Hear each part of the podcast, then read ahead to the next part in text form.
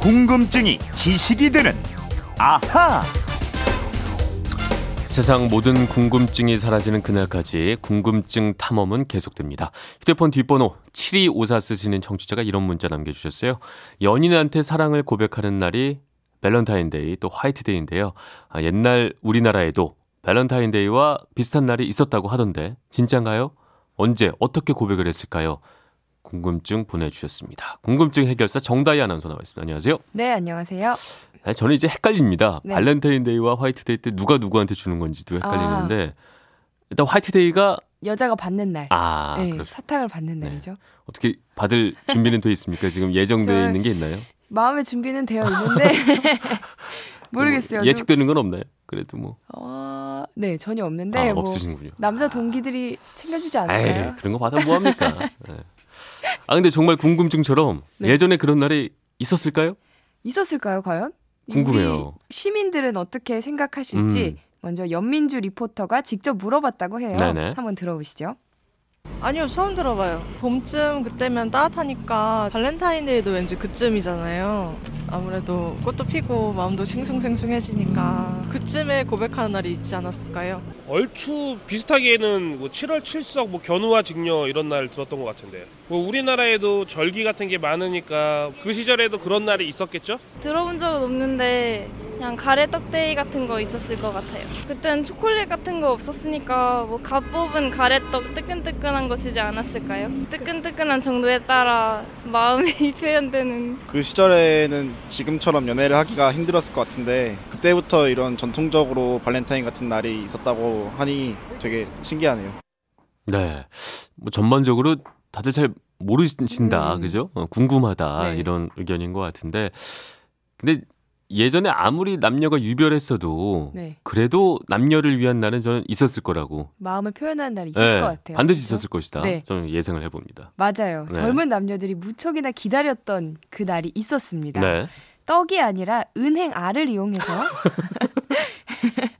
즉 씨앗으로 소박하네요. 쓸 네, 네. 은행이나 아니면 구운 은행을 갖고 가서 연인에게 선물하고 나눠 먹었다고 합니다. 아, 그 요즘은 사탕 초콜릿이지만 음. 당시에는 은행 알이 그런 역할을 했다. 그런. 고백을 하기 위해서는 은행이 필요했다. 맞아요. 네. 며칠 전에 정월 대보름 날에 혹시 부럼 깨무셨나요? 네, 네. 음, 호두나 뭐 땅콩, 밤 같은 껍질이 딱딱한 열매를 부럼으로 깨물잖아요. 그렇죠. 이 부럼으로 쓰이는 열매 중에 하나가 바로 은행알이거든요. 네. 딱딱한 껍질을 깨물어서 벗겨내고 속에 있는 알을 먹는데요.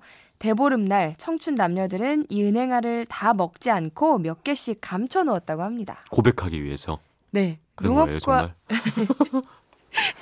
이 농업과 네. 관련한 내용을 기록한 조선시대 책 중에 사시찬요가 있는데 네. 이 책에 보면 은행이 껍질에 쌓인 모양이 세모 모양, 즉 뾰족한 삼각형 모양으로 되어 있으면 수은행, 그러니까 순놈은행이라고 네. 하고 두모난 것, 즉 둥근 모양인 것을 암은행이라고 했는데요. 정월 대보름에 은행을 구해뒀다가 이날이 되면 부부가 서로 마주 보면서 지아비는 세모 숫은행을 먹고 음. 지어미는 두모 암은행을 먹으면서 사랑을 나눴다 이런 기록이 나옵니다.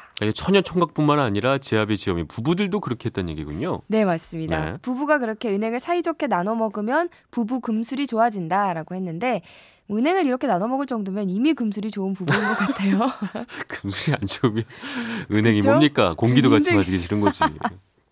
네, 아무튼 네. 그랬다고 하고요. 처녀 총각들은 날이 어두워지면 동구 밖에 있는 은행나무 주위를 돌면서 은행알을 서로 깨물어 먹었다고 합니다. 네. 그러니까 그렇게 은행을 나눠 먹으면서 사랑을 나누고 또 사랑의 결실을 맺기를 기원했다. 그런 행동을 언제 했다는 건가요, 그러면? 바로 오늘입니다. 네. 겨울잠을 자던 동물들이 놀라서 땅 위로 오려고 꿈틀거린다고 어. 하는 절기 경칩날 그렇게 했습니다. 경칩이 우리 전통의 발렌타인데이다. 음. 뭐 이렇게 볼 수 있는 거군요. 그렇게 볼 수 있겠죠. 네. 특히 조선시대는 남녀가 유별한 사이였잖아요. 남녀 7세 부동석이라고 해서 7살 이후에는 남녀가 함께 한 자리에 있는 것도 금했는데요. 네. 그래도 남녀가 만나는 날이 있었으니 그게 바로 명절이고 중요한 음. 절기였습니다. 남녀가 유별했지만 그때만큼은 어르신들도 뭐 그냥 아, 그럴 수 있지. 뭐 음. 이랬을 수도 있겠네요. 네, 슬쩍 네. 눈 감아 주셨나 봐요. 네. 그리고 경칩이라는 절기는 24절기 중에서 세 번째죠. 네. 3월 6일을 전후한 날인데요. 기온이 풀리고 날씨가 음. 따뜻해지면서 풀과 나무에 싹이 트고 겨울잠을 자던 동물들은 몸을 들썩거리죠. 네. 봄이 되면 일단 뭐 왠지 좀 설레지는 게 있어요. 맞아요. 그렇죠. 연애하고 되- 싶고. 예. 봄이 되면은 만물이 생동하니까 네. 청춘 남녀의 마음도 덩달아서 좀 싱숭생숭해지고 네. 그래서 경칩이라는 절기에 슬그머니 마음을 표현하거나 마음을 확인했던 것 같은데요. 이 경칩 날에는 이것 말고도 여러 가지 풍습이 있었어요. 네. 잠에서 깨어난 개구리들이 까놓은 알을 먹는다거나 음. 고로쇠 물을 마셨고요. 또 왕실에서는 왕이 직접 농사에 본을 보이는 걸 적전이라고 했는데 네. 이 경칩이 지나고 오는 첫 번째 해일에 이 적전을 선농제와 함께 했고요. 네. 경칩 이후에는 갓 나온 벌레나 갓 자라는 풀이 상하지 않도록 하기 음. 위해서 불을 놓지 말라는 금령을 내리기도 했다고 합니다. 네. 벌레나 풀을 아끼는 마음도 있었던 것 같고 또 불이 나지 않도록 조심하게 하려는 뜻도 있었을 것 같은데 네. 근데 왜 하필 여러 가지가 있었는데 그 중에서 은행 알이었을까 음. 그거 좀 궁금한데요.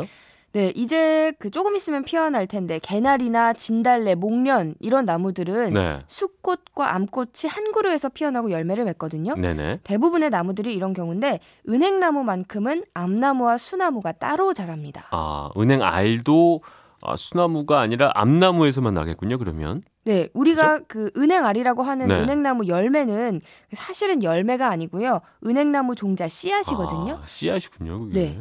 은행나무는 자방, 즉 종자가 들어있는 방이 노출되어 있어서 네. 열매가 생기지 않고 종자만 생기거든요. 네.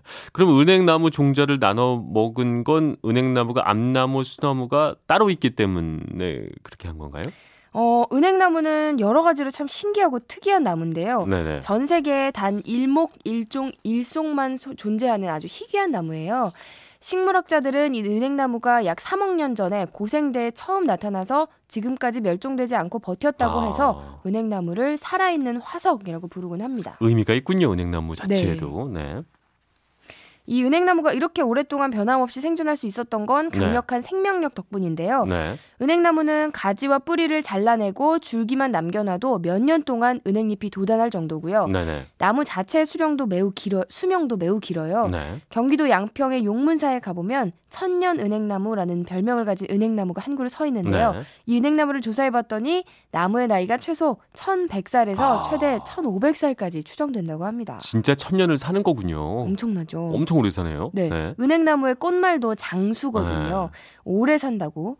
또 어린 은행나무는 심은 지 30년 가까이 지나야 종자를 맺을 수 있는데요. 네. 이렇게 손자 대에 가서야 종자를 얻을 수 있다고 해서 음. 한자로 손자 손자를 써서 네. 공손수란 별명도 갖고 있습니다. 음. 수명이 긴 데다가 종자의 결실도 매우 늦다는 데서 생긴 별명입니다. 그러니까 이런 은행나무의 씨앗을 같이 선물해 주면서 우리 네. 사랑을 영원히 가져가자. 뭐 음. 이런 낭만적인데요, 듣고 보니까. 맞습니다. 음. 그런 은행나무 주위를 돌면서 이제 같이 은행나, 은행 알을 나눠 먹고 네네. 은행나무처럼 결실을 맺기를 바랬던 거죠. 그렇죠. 자, 그럼 오늘의 앗 이런 것까지 전종 아나운서 네네. 혹시 산에서 은행나무 보신 적 있으세요? 별로 없는 것 같아요. 주로 가로수 뭐 이런 데서 많이 본 것 같지 산에서 본 기억은 별로 없어요. 그쵸? 네. 아마 못 보셨을 거예요. 네. 아까 말씀드린 양평 용문산에 있는 천년 은행나무도 신라 마지막 왕인 경순왕의 아들 마이태자가 심었다는 전설이 내려오고 있는데요. 네. 설령 깊은 산 속에 자라는 은행나무가 있다고 해도 그 나무는 인간이 옮겨다 심은 게 대부분입니다. 그럼 왜 그런 건가요?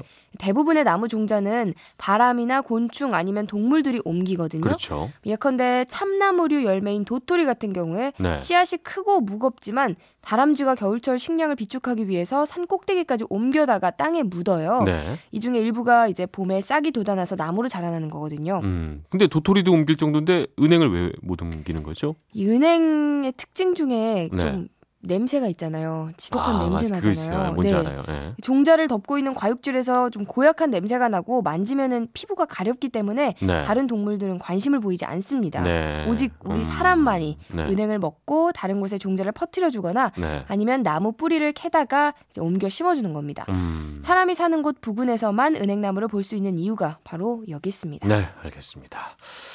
7254님도 궁금증이 좀 풀렸을 것 같습니다. 이렇게 과거에도 어, 남녀가 미혼 남녀가 서로 선물을 주고 아, 이렇게 서로 행복한 날이 있었습니다. 정다희 씨는 근데 네, 예를 들어 네, 그 화이트데이 때 네. 어떤 남성이 이런 걸 듣고 어, 은행 은행알을 줬다. 딱 표정마다 싫다는 표정인데. 그죠? 사탕 아, 많이 은행 받길 바라겠습니다. 냄새와 다르게 맛은 고소하고 좋으니까. 네, 네, 뭐. 굳이 뭐 네, 굳이. 우리 선조들의 아름다움으로 남겨둬도 좋을 것 같습니다. 네. 또 이렇게 궁금한 분들 어떻게 하면 될까요? 그건 이렇습니다. 인터넷 게시판이나 MBC 미니 아니면 휴대전화 문자 샵 8001번으로 보내주시면 되는데요. 네. 문자 보내실 때 미니는 공짜지만 휴대전화 문자는 짧은 건 50원, 긴 건 100원의 이용료가 있습니다. 네, 지금까지 궁금증이 지식이 되는 아하 정다희 아나운서였습니다. 감사합니다. 고맙습니다.